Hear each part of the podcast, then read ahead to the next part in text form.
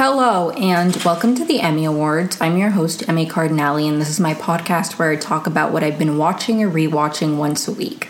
If this is the first episode of mine that you stumble upon and you like it, please feel free to follow me wherever you listen to podcasts so you can get notified of when I upload. If you stumble upon this on YouTube whenever it goes live in a few weeks, because I'm, I'm delayed in uploading my back catalog, it's a whole thing. I've talked about it like every episode, it's annoying. But if you listen to this on, on YouTube whenever it goes live there, please feel free to like and subscribe.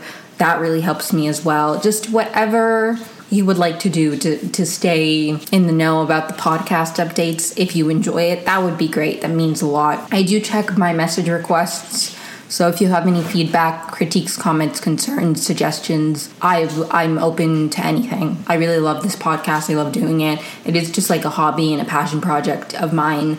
But I obviously I'm putting a lot of time and effort into creating this. I want it to be the best product it can be. So I will take any criticism, feedback, advice, literally anything. Unless it's like mean. Like don't be mean, but I feel like that's just like social media, you know. Sometimes people are assholes. But anyways, this is my 50th episode of the Emi Awards, which is kind of crazy. It's also like the second to last episode of the year. Next week will be my final episode. And last year I did like a review of 2022 and review of like all of the highlights of what I watched and stuff. So I will be doing that again this year. That's going to be the next episode. And I'm actually I'm really excited about it because be- there's a lot that I watched this year that I didn't talk about because I pivoted to reality TV content when the SAG strike happened and that was like 100 days, maybe a little bit more. So I literally like was consuming a lot of television that I wasn't talking about, which was unusual for me. So I have kind of like a lot to say about a lot of shows. So that's going to be really fun. That's going to be next episode. The chapters will be in the description as always of this episode and the next. Although this episode is going to be primarily about Big Brother reindeer games. I do want to talk about Percy Jackson a little bit, but the bulk of the episode will be about reindeer games. And t- again, timestamps will be in the description. But before I, I jump into, into any of that, I kind of wanted to reflect on the podcast in general because it's my 50th episode. And I feel like every once in a while I'll reflect on a podcast. I know I take a lot, of, like, I've taken a lot of like unintended hiatuses, breaks. I don't know, I was trying to use like a a word that I don't know how you make it plural. Anyways, on occasion I will just like miss a couple weeks, sometimes a couple months, and I come back because again, this podcast is just a hobby, and I don't mean that in a way of like me like dim- diminishing the podcast and like how proud I am of the episodes I put out and how much effort I put into it. I'm simply saying that because I do have a full time job, and sometimes it's really hard having a full time job. And then, like, I have to say, now that I don't do the videos, it's like it cut down a lot of editing time which is why I pivoted to audio only. Although now I'm like uploading my my audio to YouTube, and I'm literally in the middle of editing. I did a deep dive on Yellowjackets. I did one for season one and season two, and I am in the process of editing the season one episode and adding visuals to it. So it like I'm I'm trying to make it a little bit more appealing visually as well. So I'm in the middle of editing that and hopefully it'll be out by the end of the year. But if not, it'll be out early next year, mid January at the latest because I've already started. I am determined to like get a lot done of it. Um, I'm feeling really reinvigorated with the podcast and, and creativity. But anyways, unnecessary tangent. I reflect on this podcast every once in a while and I think I talked about this in some episode a couple months ago about how I was really in my head about the podcast and so I kind of like wasn't able to do it because I was like I don't know. And I I, I honestly I've had a few of those kind of not breakdowns but like moments where I'm like I'm putting all this effort and care into something that I feel like is flopping and I didn't start this podcast with like the intention of it becoming my career or even like a source of income or anything of that sort. Like it's not even about that or like the clout or like the followers or anything like that. It just is really disheartening when you've been working on something like on and off for like almost two years and you feel like you haven't made any progress. Like I feel like creatively I've made progress, but like nobody listens to the podcast still. And I don't know how to promote it and I like like I, I like I don't know. There are moments where I feel really like in my head about where I am in in the podcast's progress. Like I don't know, it is kind of depressing sometimes too. And and I, I also think I wish I didn't put so much like importance and weight on like a creative project on the views and like attention because I feel like that is at the end of the day not why you should be expressing yourself is like for the response. I don't sit down and record these episodes being like god I hope this episode is the one that gets me like a bunch of views or something like it's it's not even about that. It's just about how much effort I put into this and how much I wish that it was resonating with people or that people it was reaching people or just anything. Like i don't know. It is kind of not depressing but it's kind of funny because and the thing about this podcast too is i feel like it's gone through different eras because i started it originally when I was living with my parents, I did, I, I was unemployed post grad. I was like really depressed with my life because I graduated in December of 2021 and graduating in December was already kind of depressing because a lot of my friends had already graduated the semester before. The class I came in with, the majority of them had graduated the semester before. Some people were who came in with me were graduating my like there there was a decent amount because of the weird hybrid online semesters that people took like semesters off like there was a good amount of people that that graduated the same semester I did, which was nice because we had a ceremony, which was not a common thing that my college did because it was very rare for people to graduate halfway through a year. Like that didn't typically happen. And I was going to graduate in December. Like I knew that since I was like a junior, like it, it had nothing to do with the pandemic. It literally was just because of credits and I had to medically withdraw from a few classes and I didn't really get my footing at Kenyon until I was on accommodations. And, anyways, that's a story for another time. But the podcast really at the beginning was kind of like I would just talk about, like, it, it had themes, but it didn't have like a general like niche, I guess. I was just kind of like, I'll talk about whatever's on my mind. And then I got a job and I moved to California and I took like six months off of the podcast unintentionally. Like I, I still wanted to do it. I kept putting it in my to-do list, like start podcast again or like anything. But the amount of time that I was dedicating to it, like I was like, I can't do this with my job. Like I'm not gonna have time to, to do the video. And it was just like too much. And then I got to a point where I was like, well, I, I still I I can still do it. And like podcasting while now in this day and age, most like a good amount of podcasts also have a visual format. Not all podcasts are visual. Like that's not the medium. So I was like, I don't need to keep making the videos. I can just do the audio. I have way less things to edit that way. And then I can still like keep this project going in a way that is sustainable for me now with my like full-time job. So I started doing that and I decided kind of when I went audio only that I really like wanted I felt like I had obviously really liked doing it but I felt like it didn't have like a niche like a category like a purpose isn't the right word but just like I I felt like I was going to run out of steam if I didn't have like an angle I guess to the podcast you know? Like most podcasts they have a general thing like they're about tv or their stories or their like advice or like you know they're like niches they're genres.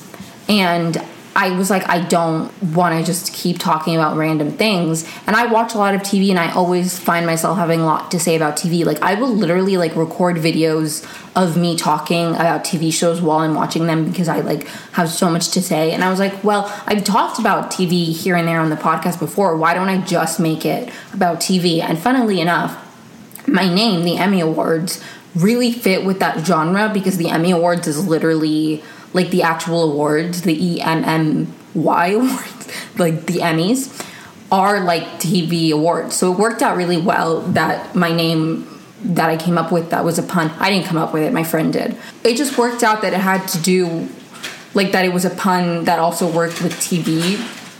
stuff, I guess. So that was really nice. So that kind of became my thing. And I, I started that like late last year, late of 2022. And I really enjoyed it. I really liked the audio. It was working great. I, I felt very creatively fulfilled. And then there were a few months here and there where I would take like a month long break. I think there was one, there was a point where I took like two months off. I don't know. And then when the strike happened, I I was fairly new into the solely talking about TV kind of category, and I was like, I don't really know what to do because I don't like.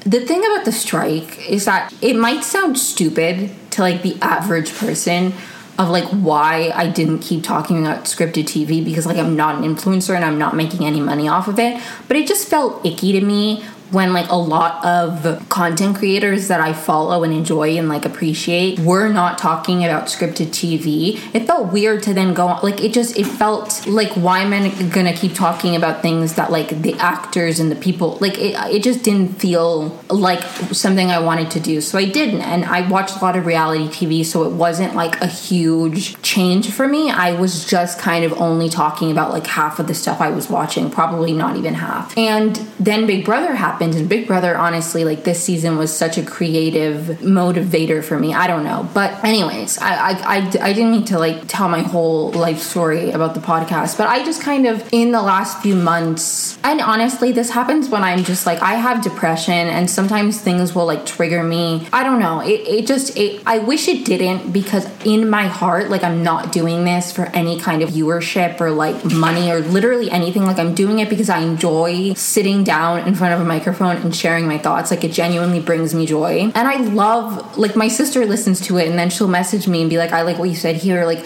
like I like that kind of thing. I've made TikToks about Yellowjackets and then people reply and I can engage like i just love tv and i love talking about it and i love like engaging in discourse about television whether it's reality tv or scripted tv and so i just like i'm not doing it for that but it is kind of i don't know we live in this world where like so many things are about views and like monetization and this and that and it's just like it's hard to dedicate so much time to something and then be like nobody cares. Like i i just don't know. And i kind of i guess not that i want to stop doing it because i don't because I, I, I enjoy doing it. I feel like i would just stop doing it when it no longer brings me joy. But i in my head i was like i feel like at some point i need to i need to give this up. Like i need to just admit that i flopped admit that i'm not cut out to be like that i failed at this and move on. And, and, then I get mad at myself because I'm like, why? Like, you're enjoying doing it. It doesn't have to be for anything except a creative outlet. But in my mind, I'm like,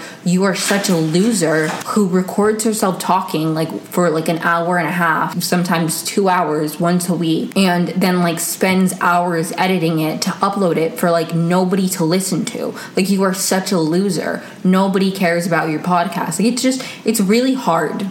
It's really hard because I I just don't feel like I'm good at this and I like I feel like a failure and I I don't like feeling like a failure and I know most people don't but I just like I have my own issues around failure. And again, that sounds stu- so stupid. Most people do, but it's just like I feeling like a loser and a failure. It's very triggering for me because I was like almost kicked out of college and then I almost failed out of college and like I just I don't know. I feel like an idiot and a failure and a loser in like so many aspects of my life that it's just hard to put so much energy and care into something and then have it kind of be a flop. I started the podcast in February of 2022. And in like two months, it'll be two years since I started this podcast. And yeah, I took like six months off, and then I would take like two months off and a month off. So it hasn't been like two years of me consistently every week recording a podcast, but it is kind of depressing to me. I don't know. Like, I, I feel like a loser and I feel like a failure and I feel like an idiot. And I, I just, I wish I didn't. Like, I wish I didn't care because at the end of the day, I don't know. I'm, I'm, I'm sad and then I'm mad at myself for being sad because I'm like, you shouldn't care about other people's validation if it's something that you're enjoying. But it, I like I don't know, it's just hard because I I feel like and I'm sure nobody says this. Like people I'm like who um, maybe some people do, but I feel like sometimes when I post about my podcast episode every week, like I feel like some of my friends or people who follow me are like why is this loser still doing a podcast? Like nobody gives a shit. And I just like I really get in my head. Anyways, I didn't mean to make this all sad. It's it's sad because like 50 episodes like should be an accomplishment, but I just like look back to where I was in episode 1 and I'm like literally like nothing has changed. I, I do feel proud of what I'm creating. Not that nothing's changed. I think I'm making a better product and I and I think I have found my niche and I enjoy what I do. But I guess in terms of like the the reception, like nothing's changed. I literally have like the same amount of subscribers. Nobody listens to it. Like the only people I know who listen to it are like friends of mine or my sister or my mom. Like I I don't have any kind like I just feel like a loser and I feel like an idiot and I'm just like sad about it. And I wish that I could be like super proud of myself for like getting to 50 episodes. I heard like a statistic once, I don't know who said it, but like the average podcast they get through seven episodes or something. Like 50 episodes is an accomplishment and I should be proud of myself, but I'm just like, uh, you got to 50 episodes and like you still are a loser flop who nobody cares about your opinion. It's just sad to me. I don't know. And the podcast space is just so oversaturated and it's like why did i think that what i had to say mattered but you know what i, I do think i'm funny I think i have something interesting to say maybe not always but i feel like sometimes i have interesting things to say you know what's depressing my most successful episodes are the two ones i did about kenyon college and it's just like I don't want that to be my thing. Like I've moved on from Kenyon. It's been like two years since I graduated. Like I'm I'm past it. I don't I know like I know very few people still there. Like I, I feel like the college is a stranger to me now. So like I, I just don't feel like I have enough to con like that's not gonna be my thing. I don't work there anymore. I've said everything I have to say, at least for now. I think maybe at some point in my life I would maybe want to. I don't even know if I'd want to podcast about this because it's one of those things where a lot of my experience at Kenyon, like the stuff that I haven't like written about yet or talked about yet, like the stuff that I didn't talk about in my two episodes that I did about Kenyon, like if I want to like talk about stories and like you know, like personal stuff about my time in college because there's a lot there, obviously. I feel like that's the kind of thing that I would feel more comfortable writing about versus talking about. Like, I, I think that's just too hard to talk about because the stuff I've already talked about and written about, like, that was painful enough. Like, the stuff that I haven't even, like, touched, that's just like, I don't even want to talk about that out loud. I would have to write it down. Anyways, but that's kind of depressing to me that's kind of depressing to me. Like I, I only have interesting things to say when it's about like very negative times in my life. I guess. I mean, that's not true. And the thing about my Kenyon episodes is that it's not like I'm shitting on Kenyon the entire the entire time. But I don't, I don't know. I don't know. It's just a lot of emotions I'm feeling right now because I'm proud of myself, but I also am like disappointed in myself, and I, I, I wish I was doing a better job. But I like I, the truth is I just don't know what to do.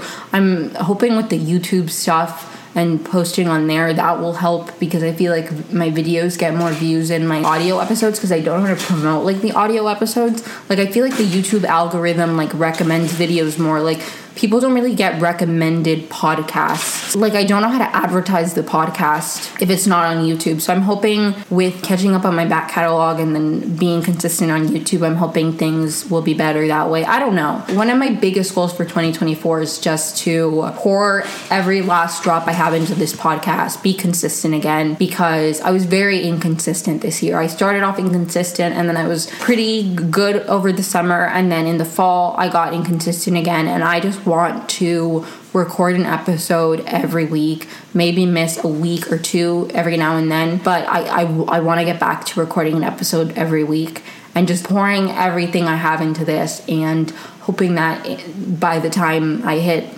episode 100, I will be in a different place in terms of viewership, in terms of reception, in terms of feeling proud of the podcast because right now I just feel like a failure. But anyways, I didn't mean to go on that tangent. I am it's it's hard because I don't want to invalidate my feelings because I I do recognize that putting energy into something and caring a lot about something and then having it feel like a failure is like a hard emotion and I'm like valid for being sad about it but I also logically know that that is not why I'm doing the podcast. So I shouldn't let like that failure take away from all of the positivity that expressing myself in this capacity has given me. So it's just it's hard. Like my my head and my heart are like really not seeing eye to eye right now. I'm feeling a lot of things. But hey, 50 episodes is an accomplishment. Thank you for listening. If you've listened to even one episode, it means a lot to me. And before I jump into recapping reindeer games, I want to talk about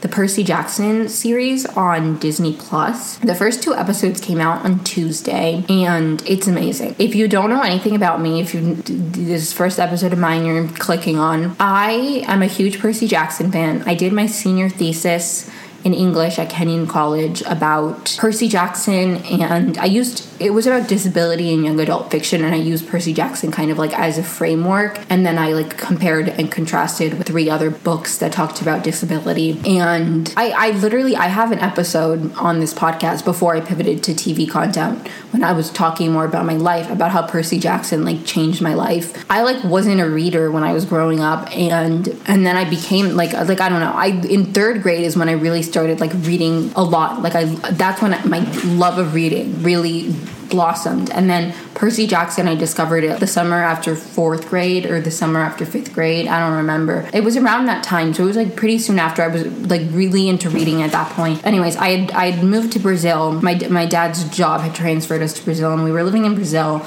But for the summer, we came to the United States again and stayed out. My my dad had a friend who had a house like right by the lake. His family was just not like they weren't going to be there for the summer, so we stayed there when they weren't. Anyways, my dad, the family friend, his son had all of the Percy Jackson books, and my brother had read Percy Jackson, and I needed something to read, so I read Percy Jackson, and I was hooked instantly. Like I was hooked immediately.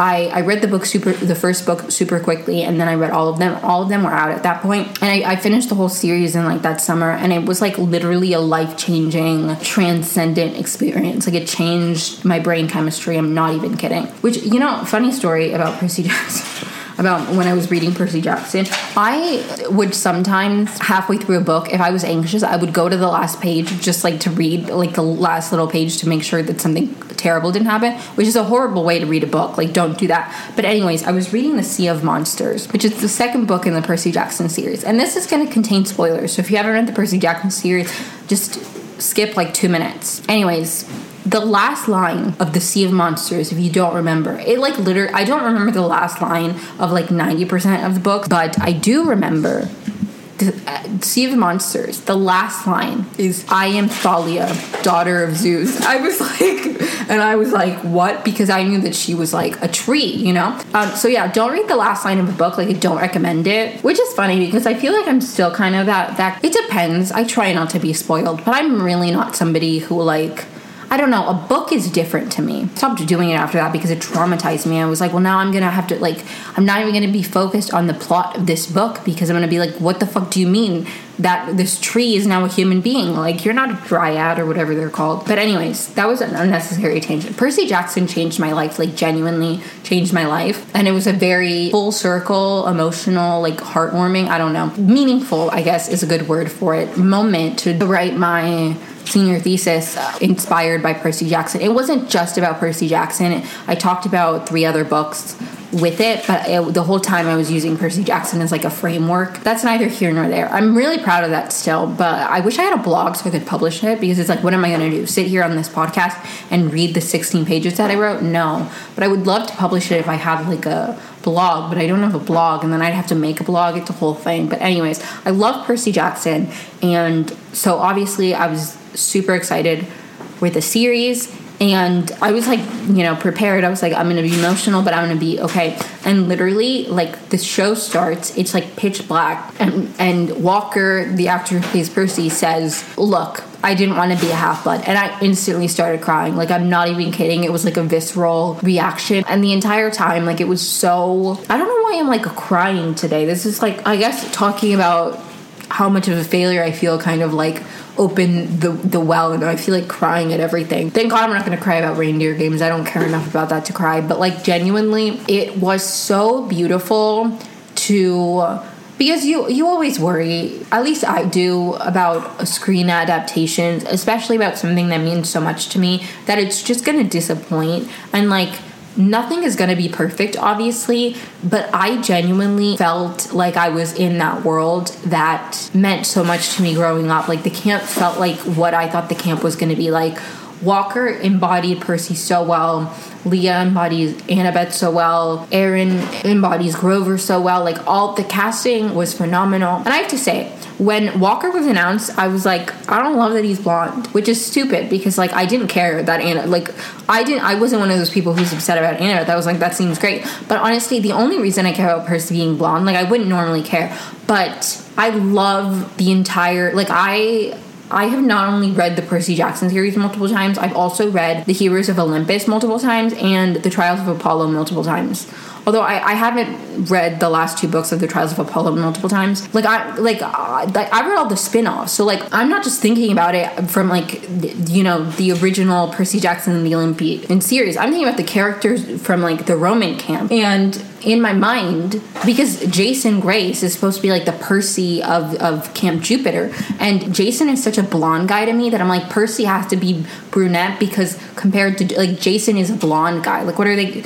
and they could both be blonde like it doesn't mean anything but i'm like if they make jason a brunette i'm gonna be like that just doesn't fit his vibe like he is such a blonde guy but at the end of the day does it matter no um, like it genuinely doesn't matter the color of his hair and he he just he does such a good job. I don't know why I ever doubted him. Like I, I don't know why I ever doubted the casting, but he just he did such a good job. And I'm not going to get into detail about any of the episodes because I'm going to talk about like highlights and maybe in the next coming weeks if I have something to say about an episode, I'll I'll like mention it here and there.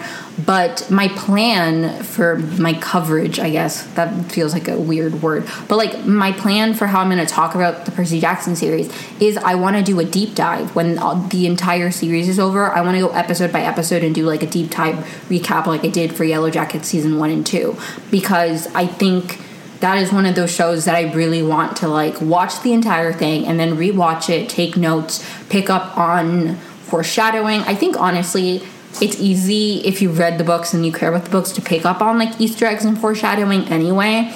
But I'm just it's one of those shows that I really want the whole thing to be out for me to like dive deep into it and talk about it for like a couple hours. So that's the plan. I'm gonna wait for all eight episodes to be out and then I'm gonna rewatch everything, take detailed notes, and kind of do like a recap deep dive, my review, my thoughts on stuff. But I will say, just touching on the first two episodes, it was phenomenal. Like the casting is great, acting is great. I'm always a little bit worried about like when it's mythological stuff or like fantasy. Like sometimes CGI can be really, and that's one of the beauties of like reading a book is that it it as there's no like limitations based off technology. So I was worried because I was like, I, it's gonna look like I don't know how good it's gonna look, but the cinematography of it and like the visuals were beautiful. Like the way it was shot was so cinematic. Like it literally feel like it's it's just it's beautiful to watch. It feels like I'm in the world. The acting is great. The writing is great.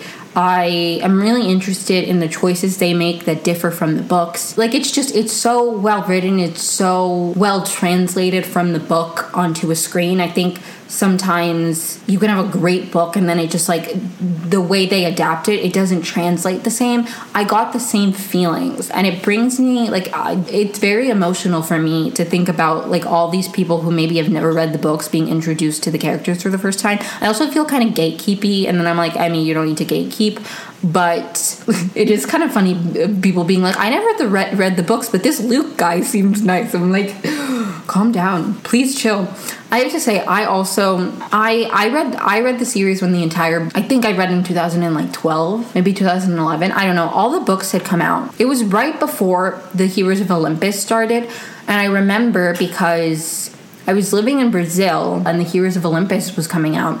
I books like take longer to be published there because they have to translate it it's like a whole thing. Like you can't just just like movies and TV shows. Like you don't get stuff at the same time in other countries. It's probably a lot different now in terms of movies and stuff with streaming. But this was like the 2010s. Like there was no streaming. I think like maybe Netflix was beginning, but like that's not really how I consumed media or anything. And I, I don't know how books work nowadays with publishing and translation. But my point is that I couldn't buy the books in like a Barnes and Noble in Brazil. So I I would ask my dad to like order it from like the United States and they would ship it to his office. and I would get it that way because I, I I don't know if if it's like I don't know if he paid for the international shipping. I don't know the details. All I know is that I got it from like imported from the United States, so I could read the books.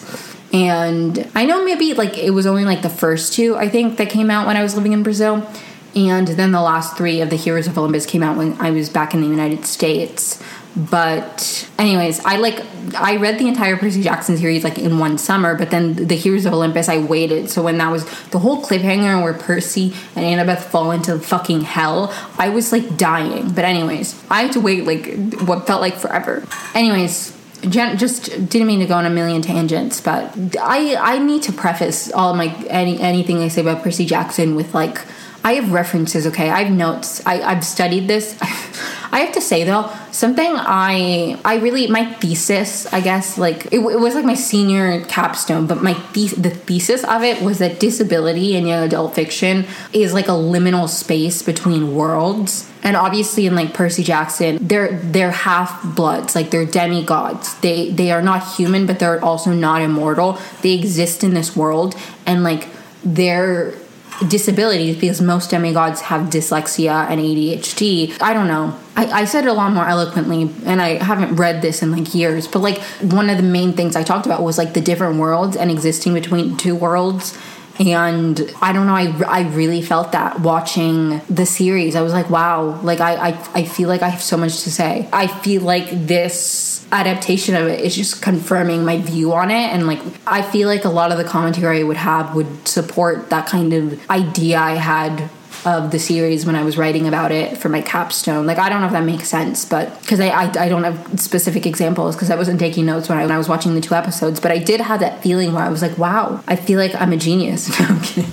But I'm sure I'm not the only person who's, who's ever like thought that while watching it. But I just feel like this liminal space of, of not really being in one world or another that really came through for me in watching the series of like Percy not really quite fitting in anywhere. And just like the world in general the way they they experience it with the mist and everything. Anyways I'll have more eloquent things to say when I actually analyze the episodes. I just wanted to talk about it briefly and share my connection to it and how much I loved it and how much I recommend it. I really recommend it. I think it's a very good adaptation so far. I mean obviously we're two episodes in but like the acting is really good the casting is good the pro- like the production value it's just a really good tv show even if you haven't watched the books. And i think the story is phenomenal. I know i'm like biased because it's like my favorite book series of all time. So much so that i've like literally had an idea for percy jackson tattoo for like three years now at this point that I need to actually start saving up for now that I like have money. I just I don't have a ton of disposable income at the end of the month, so I just like plus I want it from a specific artist and she's in New York, so it's like it's a whole thing. But anyways, that's neither here nor there. On to Big Brother reindeer games. I talked uh, like uh, my intro and the little Percy Jackson thing was actually a lot longer than I, I meant to go. I thought this episode was going to be like shorter than normal because I, I don't have a ton to say about reindeer games, but I actually had a lot to say that was not about reindeer games, so it'll probably be a pretty normal episode, maybe a little bit shorter than normal, but not like I thought it was gonna. I literally thought I was gonna talk for like forty five minutes, and then with all the editing, because I I do end up cutting out a lot of my pauses, or if I say the word like too much in a sentence, I will cut out like three of them because I got that comment twice on a YouTube video and it stuck with me. I'm not gonna lie. I also sometimes when I'm recording, my cats will start meowing or some they'll knock something over. I cut stuff like that out, but anyways, that's neither here nor there. My point is that sometimes I'll record for like an hour and a half, but then I, by the time I edit it down, it's like an hour and 15 minutes or something. So I thought I would record for like an hour and then it would end up being like 50 minutes, 45 minutes, or I'd record for like 45 minutes and be 30 minutes. So I'll probably end up recording for like at least an hour. I'm really excited to talk about Percy Jackson in detail. I just I guess I just want to do it like properly with like a dedicated video. And so that's the plan. That um, not video episode. I'm just I'm in the middle of editing my Yellowjackets episode, which is like my Yellowjackets video. So my brain is like all over the place, like between YouTube and podcast. Like I don't know. It's my my my brain's all over the place. But anyways, on to Big Brother Reindeer. games. Episode four, which aired on Monday, it starts with they're down to six people Frankie, Nicole, Brittany, X, Josh, and Taylor are the final six. Frankie, Nicole, and Brittany are in an alliance. Like they are aligned, and then Josh, Taylor, and X are aligned. Also, I want to say that in my last episode, I, I kept calling him Xavier. I think it's X Xavier. I don't know. Like I, I'm just gonna call him X because I feel like I was mispronouncing his name, and I'm like so sorry that it's not Xavier. Like I'm so sorry. Like that's so mortifying. I'm just gonna call him X. I'm so sorry to Xavier for just calling you Xavier and getting rid of the like, like I'm I'm genuinely sorry. I'm very embarrassed by that. But anyways, Frankie is like aligned with Brittany Nicole and I literally like it's like the blonde people alliance versus like the people. I know they didn't like. I'm. I know it wasn't like about that, but I was like, w- w- all the blonde. Like it's not even about white people at this point. It's like literally like all the blonde people. I was like, this literally. It made me think of that episode of Victorious. I don't know if the episode's called the Blonde Squad, but anyways, Tori and Jade and Kat all wear blonde wigs for like some thing that they're recording for their school or whatever and then they go out on the blonde wings it made wigs it made me think of that which like no pun intended because ariana grande was a blonde in that episode but no, like literally no pun intended. I just it made me think of that, and then I was like, that's kind of on the nose. But Brittany thinks the girls should stick together because if they're in the reindeer games together they have better shot they have better they have a better chance against each other than than if the men get there for the naughty and nice competition the premise is that jill frost who's like the hot pop star at the north pole has disappeared and they need to figure out who took her so and there are like clues all around the house frankie rings in and he wins the power. And then Jill, Jill, Frost comes in and sings. And that's like the fifth, not really, but like there's been like a musical element in like every episode up until this point. Like what, what's what's with that? We'll find out later. Anyways, for the Jingle Bell Brawl this time, it's gonna be done in pairs. So you have like a bestie, and Frankie gets to pick his partner and then give another duo disadvantage, but the other duo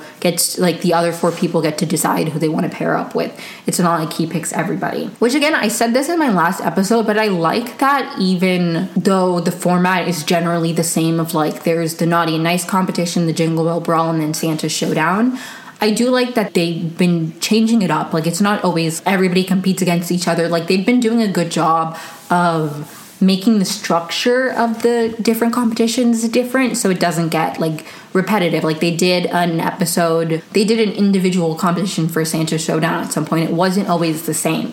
Like i like that they're changing the structure but anyway so it's jingle bell besties you compete in pairs and he wants to pick somebody that's a good competitor but also somebody he can beat in case the duos go into santa showdown together which makes sense so he chooses Taylor because he doesn't want two blondes in Santa Showdown, and he thinks that the two people who lose will go into Santa Showdown together, which is a pretty smart assumption, although it doesn't end up happening. But literally, it's so funny that he says, I don't want two blondes together. Like, okay, blonde squad. Literally, Ariana, what are you doing here? Even though it's not Ariana. Everybody else decides their teams on their own. They consider doing boy girl for each. Brittany doesn't want to. She would rather work with Nicole. Nicole thinks it's a red flag that the boys are really pushing to not be together, but they don't want to be together because they also kind of think that it's interesting because Brittany wants to be with Nicole. And then the boys are like, we don't want to be together because we think that, like, they also have the same, per, like, perception that Frankie does that the losing duo will go into Santa Showdown automatically. So he's like, concerned about that. So the, the boys don't want to be against each other, I guess. X would rather be with somebody he can win, and I'm sure Josh feels the same. So that's kind of like the premise, but eventually the girls concede, and the final teams are X and Nicole, and then Brittany and Josh.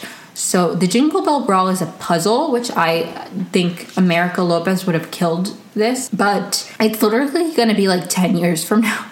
And there's going to be a puzzle on Big Brother 35, and I'm gonna be like America Lopez would have done. I'd be like, this is the week she wins HOH. Like, I'm never gonna let it go about the inequitable comps because there were a lot of people I liked this season that I would have loved to see in power, but they they didn't get it. Like, I don't know. It sucks because I was not mad, but I was kind of sad for a little bit that um, that America threw the pressure cooker because she kept like flopping competitions respectfully love her but like she kept like flopping and i was like that was her one chance to have power and maybe have some kind of credibility. But in retrospect it wouldn't it wouldn't have worked out for her because she probably would have put up Cirie and Izzy and then like it, the flip that happened later when Izzy, when they got Izzy out like that was a different like I, I don't know. If that had happened then she probably would have been out the week after that. Like I don't know. It just it worked out the way it did for the better. And if she had been able to win a couple end game end game comps, like things could have been a little bit more different. Like at that point, I don't really think. Like I, I think she made the right call. Like it, it was smart. And at the time, as much like the thing is at the time I thought it was a smart move because I was like she is kind of good with like a good amount of people and she doesn't want to draw a line in the sand and Cameron meanwhile nobody likes him so if he wants to like make a big move he can although his nominees sucked but every single HOH of his was like literally a flop. It was a smart move. I just, as the weeks went on and more people were like, America can't win a competition to save her life, I was like, but she almost won the pressure cooker. I was like, that was her comp to win. Like, that was, oh, you know, what I was holding on to, but it wasn't meant to be and it was for the best. But, anyways, I didn't mean to go on a tangent, but do I ever? America would have killed the, the puzzle. The disadvantage is like you can temporarily freeze your opponents for like a little bit of time most of these disadvantages and advantages haven't been that effective, but that's just my opinion. Taylor and Frankie win the Jingle Bell Brawl, they complete the puzzle. And for the Santa Showdown, it is not the losing duo or a duo at all. Taylor and Frankie each have to pick one individual from the losing duo to compete in Santa Showdown and they pick randomly to find out which team they're choosing from. So it's not even like Taylor can be like, well, I'm aligned with Josh and X, so I don't want to pick either of them. She does a random draw and she has to pick between, Taylor has to pick between, well, I mean, X and Josh were not on the same team anyway, but, but like, I'm just saying she, she couldn't pick the team that she didn't want. It was random. It was a random draw, is the point of, of my thing. Taylor chooses the green team. Frankie chooses the red. The red team is Brittany and Josh, and then the green team is X and Nicole. Frankie and, and Taylor try to talk it through. Frankie really, really wants to send X in and send Josh in. That way they can weed out the strong competitors. Taylor's unsure because she's been loyal to X and she doesn't really want to be the one to send him in, which makes sense. Nicole is like on her women empowerment angle. She's like trying to get herself out of this competition by being like us women need to stick together and you were so inspiring taylor. And honestly i i i, I appreciate the hustle. Taylor ends up sending nicole in and frankie sends in josh as he planned. I have to say he frames it really well. Like i think frankie is a very skilled social competitor and i think especially i mean i don't know because i i i, re, I watched season 16 like recently and it's interesting now because i feel like frankie started devolving and he made a lot of mistakes in that season. But like he's a very skilled competitor and I think this shortened environment also like helped with that because he's been good at the competitions, but he's also been really good at like if he targets somebody or like just the social aspect, he's been very good about not seeming like he's targeting anybody or like bartering with people or bargaining. Like he's just he's been very good. And when he sends Josh in, he's like, I'm sending you in because you've never been in Santa's showdown. Like that's a really smart way to put it. At that point, it's like it's not Josh, you're a strong competitor, I want to get you out. Like at that point, if Josh stays, he can be like, well, it was like a fair you know, he's smart about it. Anyways, not to be like praising Frankie Grande. I'm not like a Frankie Grande anator, whatever they're called. Oh, also f- fun, fun little quote from Derek X. He says, "This decision will permanently."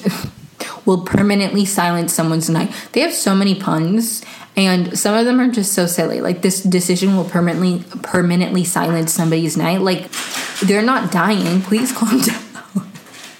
But anyways, that was that was before. I just skipped that in my notes and I wanted to mention it because I thought it was funny.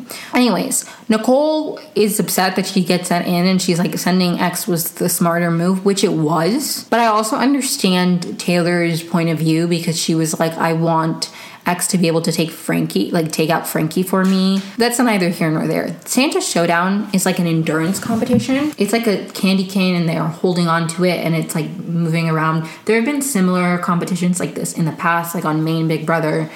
And Josh and Nicole literally fall at the exact same time. And they do like an instant replay and josh fell like one second before and he hit the map first so he is the one who goes home and I just have to say that in my last podcast episode, I was like, I think it'd be really cool if Josh won. Like, I feel like Josh has a good chance of going home. And then he goes home. I literally, I think I have bad luck in terms of the stuff I put out into the universe for Big Brother. It doesn't really it doesn't really work for me. I'm gonna stop making predictions. I I, I think I'm done with that. So goodbye, Josh. I have to say though, even though he didn't win, and I did say this in my last episode, like even if he doesn't win in a season where he's viewed more favorably, at least he's viewed more favorably now. I I appreciate that. I feel like a lot of people didn't like him and it's nice that people like him now. And I myself have come around on Josh. I never disliked him, but I wasn't like a fan. And now I'm I he was very entertaining. I really enjoyed him on this season. I wanted him to win, but he didn't, so that's okay. Glad he went on a high note. As he leaves, he has to get a gift, and it's an ugly Christmas sweater. So, kind of a boring gift, but you know what? Good for him. And Frankie, in his diary rooms to like end up the episode, he's like, Taylor has drawn a line in the snow because she's clearly loyal to X, and I want one of them out next. And that's how episode four ends. Episode five of Reindeer Games is Reindeer Games Eve. It's the last regular day of competitions before there's a final four and those four people will battle it out. Nicole doesn't want to target Taylor because Frankie or X leaving next is best for her game. So even though Taylor sent her in, she's not holding a grudge. She's like, I, I don't want you out. Like, it, it's going to be harder for me to beat Frankie or X. Like, I want them to leave. So that is where she stands. Tiffany is the final elf ambassador, so she comes in, and the Naughty and Nice competition is another musical themed competition. Every single competition is musical themed. Elfie Buble heard his, a rumor that his holiday special was canceled, and he locked himself in Santa's office, and they need to find the right key to open it and tell him that his holiday special isn't actually canceled, and he was just being a drama queen for nothing. I added that drama queen part, but anyways. There are a bunch of keys around Santa's lodge. They have to like look at the, the key on the door and find the key that works. Cole finds the key pretty quickly and she wins. And I wrote in my notes, these weird singing segments feel like the end of a one-on-one on a bachelor date, except they don't tell us the singer's real name. They just pretend to be a silly goofy singer from the North Pole. Literally, it was giving like the end of a bachelor date where they just they they have both just shared a traumatic moment, and then they're like, "I have a surprise for you," and they go to like this empty hall, and there's like some random country singer you've never heard of, and then somebody in their like ITMs is forced to be like, "I love Elfie Buble." Like that's what it was giving to me. I was like, there is like a random singer at the end of every single naughty and nice competition. I, am waiting for the rose. I'm re- waiting for the kiss. I'm waiting for the. I can't wait to see where our journey will go. Something, but it never comes. Anyways, Jill Frost did blow Derek X a kiss, but Derek X is taken. So. As Elfie Buble's leaving, he says, "I'll see you next year," which I hope is a little a little hint that they are considering doing a season two. I would like a season two, genuinely. I I think it's a nice format, especially to bring back. I would love to see as much as I I loved all the winners that they brought back. I would love to see like I feel like it'd be a really nice competition for people like kind of like a second chances thing for people like it doesn't just have to be legends just people who maybe didn't play great the first time or were good competitors but i mean i say that but then cameron was like the worst but anyways for the jingle bell brawl this time there's two and the winner of each will automatically go into the reindeer games. And Nicole's advantage from the naughty and nice competition is that she gets to pick one person to sit out of the jingle of the first jingle bell brawl. So that person has one less chance of making it to the reindeer games because they don't get to compete in that and win their ticket in. Brittany really doesn't want to be the one to sit out because she wants as many chances as she can. Um, and Nicole chooses X to sit out because she doesn't want him to be in the Jingle Bell Brawl. Pretty straightforward. The Jingle Bell Brawl is a competition that they, they used to do in old school Big Brother, which is like a food competition. Like I, I've seen this a few times in, in older Big Brother back when they did food competitions, where it's like some kind of gross mixture and you have to figure out three ingredients in it or this this time it was like they gave you the ingredients and then you had to pick like a missing like they've done this before where it's like you have to figure out the ingredient based off of tasting something gross. They used to do this all the time for food competitions.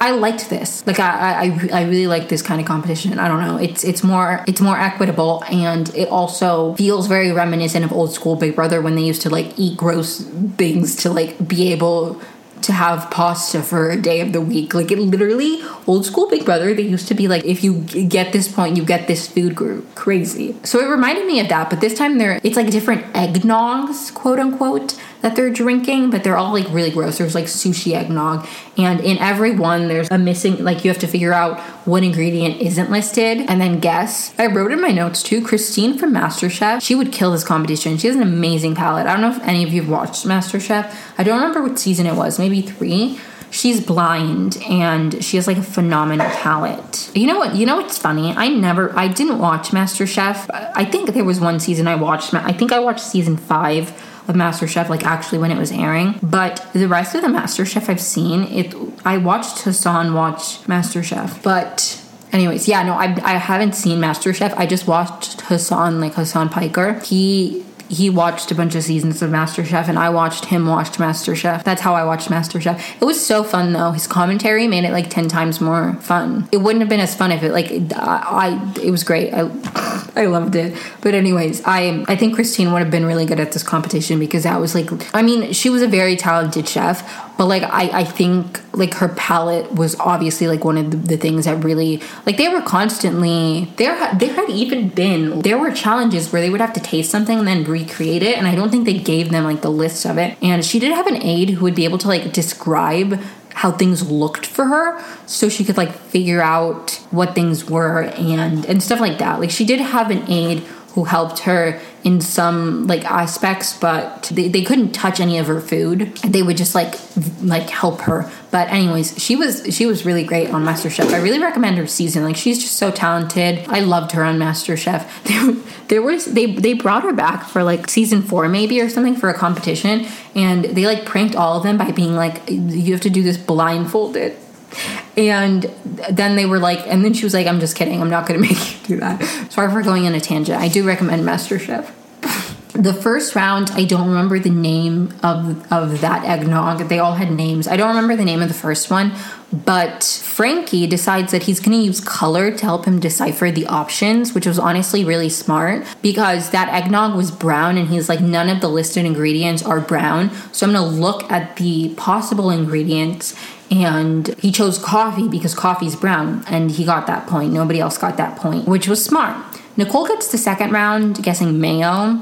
It's like i think a deli eggnog. And she's like i worked at a sandwich shop so i, I know mayo which is funny. And then taylor gets round three with parsley.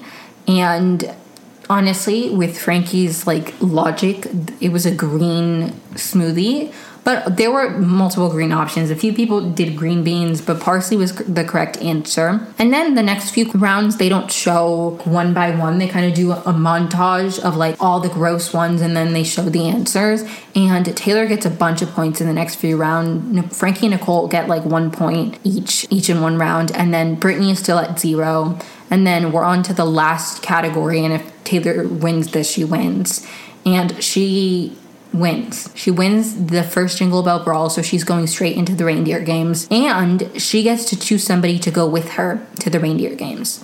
So she's like going back and forth, and she ultimately chooses Nicole, which interesting decision. I think she wanted X to be able, like, she didn't want to take X out of the running for the next competition because she wanted X to be able to knock somebody out, maybe. I don't really know the logic, but that was her decision. The second Jingle Bell Brawl is a quiz about all of the musical performances, which answered my question earlier because literally, like in the last episode when I was watching it on Monday, on episode four, when I was watching it on Monday, I wasn't like, man, every single thing has been about a mu- musical thing. But at the beginning of this episode, when they brought out Elfie Buble after like Jill Frost, I was like, what is it with these like musical guests? Like, it genuinely feels like an episode of The Bachelor. Like I'm I'm over it.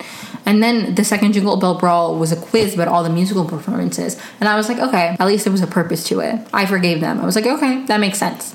And like I just yeah, I thought it was so funny that I started being like, why are there so many musical competitions? And then they answered my question. Frankie wins this. I didn't write any notes about the actual like ins and outs of the qu- quiz because I didn't know any of the answers. But Frankie wins and he secures his spot in the reindeer games. And then X and Brittany, because now Frankie, Nicole, and Taylor are all going to the reindeer games. X and Brittany have to battle in Santa Showdown, and that final person will be the person to complete the four people going into reindeer games. So it's like a physical slash puzzle comp. They have to not really on a zip line. It's kind of like you you you climb and then you have to like propel yourself to hit these billboards. There's like all these negative billboards on like a podium and you have to knock them down and then when all the pieces are on the ground you have to build the positive billboard. So Brittany is really struggling to knock any down. Like she is not propelling herself correctly. She'll like get up there and like b- barely have any momentum to knock any down, and then she gets winded and has to go. Like she she's just not doing a great job at first. X gets them all down really quickly, and while Brittany is still struggling to like knock them down, he is like building the puzzle, but he's not getting very far she eventually figures out a way to do it more effectively by like propelling herself and hitting the, the, things more. And so she does it, and eventually, by the time she's knocked them all down, he still isn't done with this puzzle. It's closer. And X completes it before Brittany, but honestly, it, it got pretty close there at the end. Maybe she could have caught up with him if she had, like, she was better at the puzzle. She just had less time to do the puzzle because she took longer to knock them down. So if she had figured out how to do it. And she even said this, like, I'm not being shady. She said, if I uh, had been on this same trajectory of knocking them down sooner, I, I could have, I, I could have beat him. But she did, and that's okay. And for her parting gift, which is the last one, all the people in the reindeer games don't get a parting gift. To only like, which I think is, I feel like if you don't win, you should still get something. Like, why does the person who got second place in the reindeer games not get like some silly gift? I'd be sad. I'd be like, where's my ugly Christmas sweater or my jam subscription? but, anyways, Brittany gets the final gift and it's a pair of underwear and socks. So, kind of a lame gift. Maybe it's better that the rest didn't get anything. Okay, on to episode six, which is also the finale. It opens with Final Four. They're going into the reindeer games, and Taylor is talking in her DRs about how she she never went to Santa Showdown and she wants to prove now she's like it was thanks to my social game. And now i want to prove that like i'm i'm a worthy competitor and i can win. Nicole keeps downplaying her threat level which is really smart. Like i i think nicole's a good player. Do i love her? Am i like a stan? No but i i'm not going to deny that nicole is a good big brother player. I think she is a good big brother player. Tiffany is back as an elf. It's her second day as an elf. And the reindeer games themselves will be a tournament there are going to be two head to head semi final matchups and then a final showdown between the two people who won the semifinals. And there will be a final naughty and nice competition to get an advantage. Although none of the advantages, in my opinion, have really been that impactful. I don't know. There was when they did the tiny shacking of a puzzle where Josh didn't get the answer key for the first five minutes. I feel like that could maybe be a disadvantage, but that's also one of those competitions that's really long and really slow. So I don't even know how much that would have slowed him down, you know? But, anyways, so for the final Naughty and Nice competition, there are like paintings all over the lodge, and one of them has been swapped for forgery. So they need to figure out which one it is. X said that he's like ready because he's been studying the paintings and he like knows them very well. I like this, you know, I like the competitions that involve them having to study the house, any anything in that that capacity because I think people who do well in them like it shows like a level of preparation and attention to detail and I, I enjoyed those kind of competitions on regular Big Brother and I enjoyed this one. X guesses correctly and he gets the advantage. His advantage is that he gets to make the brackets for the tournament. So he does, he gets to decide who he's facing off against and therefore who the other two people facing off will be. And the person he's facing off against has to start 30 seconds later, which again is not much of an advantage. Like 30 seconds could maybe make or break, but like 90, like I, 30 seconds isn't that much. I feel like they should have at least done a minute, like 30 seconds. Like, anyways, Taylor and X both want to be final two with each other. So he's obviously not going to pick her, but Taylor wants X to ideally challenge Frankie because that way she just she, she wants Frankie out. that's that's why she doesn't want to compete against Frankie, so she wants X to be the one to take him out. But X chooses Nicole because he thinks he can beat Nicole more easily than Frankie, and he wants to get to the Santa showdown. I guess is his main goal, which you know valid, I guess. The first competition is a puzzle. It's like I feel like i I've also seen this on older Big Brother seasons where it's kind of like a moving maybe they even did this in big brother 24 or like one of those other like it might not be like a super super old school but i'm sure i've seen this in old ones where they're kind of like these wheels i don't know what they're called. Anyways it's like it's like a puzzle but they're wheels that you have to like make sure they all line up and move i guess I don't know how to explain it. I literally cannot think of the word right now, and I'm so embarrassed. But you know what? It is what it is. I don't have any intelligent, interesting notes about like the the actual progress and like details of the competition. Nicole wins. So X is not going to the reindeer games. Bye bye X, which was me a few days ago. Bye bye X when when Twitter stopped working for like a couple hours. That was literally so scary because I went on my Twitter and it wasn't working and I have this weird fear of being like suspended, even though I never post anything like super crazy on my t- on my Twitter, because I know people who've gotten suspended for like tweeting stuff that isn't even that crazy, and then people who are like literal like like saying like slurs and stuff, like don't like I don't know, it's like crazy on there. It wasn't working, and I thought that my Twitter had gotten suspended or something, and I was like really sad about that. Taylor uh, now has to face off against Frankie, and she's like, I've wanted Frankie out for a while now, so I'm gonna be the one to take him out. The second competition is more more of a mental and physical comp. The first one was a lot more mental because it was just like a puzzle and you had to figure out which pieces went together to like there was really no physical aspect of it. Like you didn't really have to be that strong or fast or anything. The second one is a bit more of a combination because not even that physical i guess but like you have to have good aim. Premise of the competition is that there are some guilty elves and you have to listen to like the police radio or something and listen to their descriptions. And then when you figure out the five elves you have to aim to knock them down. And so it involves attention to detail but it also involves like a certain level of physical ability in that you need to have good aim. Like i would suck at this. I have to say this is like low-key propaganda. Like they want them to narc on these elves and none of their crimes are that bad free free the elves it's a pretty interesting competition because if you knock down a wrong elf, you have to reset completely and start all over and everything.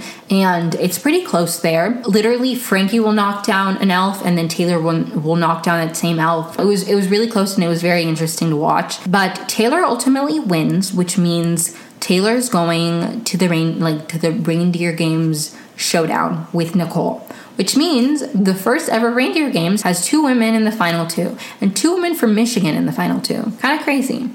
But, anyways, all the elves, so Derek, X, and Jordan, and Tiffany, and all of the former house guests who have been eliminated come back to watch the final showdown. Santa's also here. Josh is happy. Like some of them are fan girling, fanboying about Santa. Josh is like, I love Santa. And then Brittany's not. Brittany's like, he made all these rules to to create chaos. And I was I was thinking about this and I was like, imagine if people talked about Julie Chen Moonves that way. Like if Julie Chen Moonves came on the screen, they'd be like, Julie, you do all of this. Because Santa, I mean, like I don't know. I guess maybe the elves are more Julie Chen because she will like just give the news, and I feel like the elves did that. But I don't know. I don't know. I guess it's not a one to one comparison. It'd be like if somebody was shitting on the elves because they're just the messenger. And I feel like Julie is more messenger than any kind of like genuine role in like the structure in the game. I swear to God, sometimes she'll talk and I feel like she doesn't even know anything about the season. Like I feel like I know more about like a season than Julie Chen does. It's kind of embarrassing, but like peace and love to Julie Chen, but not to her husband. Anyways, the final two well first the santa's like do you want to see who or maybe tiffany says it i don't know somebody's like do you want to see the, the two who were eliminated and will not be participating in Santa Showdown. And there are multiple DRs of them being like, it's to be X and Frankie in the final two. And then Frankie and X come out and they're all shocked. The showdown itself is like three separate comps, and the goal of each is to like collect an item. And once you've got an item one, you move on to item two, and the first person to get all three so to complete competition one, competition two, and then three, the, the fastest wins. The first part of the three step showdown was with the goal of retrieving the mistletoe. So there were three items. The first one was the mistletoe. You had to, it was like hanging from the ceiling basically, and you had to stack, I don't know how many stars, but these big like stars to create like a Christmas tree type thing, and then climb it and then grab the mistletoe. So Taylor gets hers first and moves on to the next part. She's like doing a good job. Uh, they fall a few times, but Taylor eventually gets it and she moves on to the next part pretty quickly. The second part is like a maze thing. They're like antlers and you have to like move them through a puzzle to get them out. While Taylor is like moving along in the puzzle maze thing, Nicole is still working on her mistletoe and she reaches the top, but she's shorter than Taylor is, so she can't reach it like grabbing the way Taylor does. She has to like do a little jump, and they did it in slow motion, which I thought was really good because she like jumps, and then all of the the stars that she stacked fall over, and she like falls onto the ground. I mean, okay. They, they they had like harnesses and I think they were like connect like they were they were safe. It wasn't like she fell and like hurt herself. But I did, I did, I did feel kind of anxious for her when she had to jump. I'm like, that's kind of scary. But it worked out for her. She gets her mistletoe and she moves on to the antlers. They're like neck and neck for a little bit, but Taylor is ahead and Taylor gets the antlers first and moves on to the final object that you need to collect to save Christmas and win Santa Showdown is a snowflake. And you have to stack like 32 small snowflakes onto each other and have them not like fall and everything. And there are like four bags, and each bag has eight. So you have to you have to you only get eight pieces at a time. So you have to stack eight and then get the next, etc., etc. Taylor is still building her snowflakes when Nicole frees the antlers and moves on to the snowflakes. They're pretty neck and neck for the snowflakes. Like Nicole will finish bag two and move on to bag three, and then Taylor moves on to bag three, and then their snowflakes keep falling, and it's like pretty neck and neck. But ultimately, Nicole wins making Nicole the first ever winner of Big Brother Reindeer Games. And congratulations to Nicole. Would I have preferred Taylor win? I, I do. But I will say that Nicole deserves her flowers. Like, I feel like there are a lot of winners that I feel like get that have like a bad rep, I guess, or people just like don't like. And I don't really love Nicole as like a huge, like, I don't stand her. But I think what I'm saying is like her game. I feel like a lot of the times people, a lot of the critiques of her game sometimes feel kind of below the belt and unnecessary and like commenting on her showmances or commenting on like using the men to get ahead. And while I think there's always valid critiques to be made about like if you don't like the way somebody played a game, I feel like a lot of the times, and I feel like maybe it changes a little bit after BB All Stars Maybe it got worse. I don't really know. But I feel like sometimes, I feel like Nicole's win is sometimes discounted.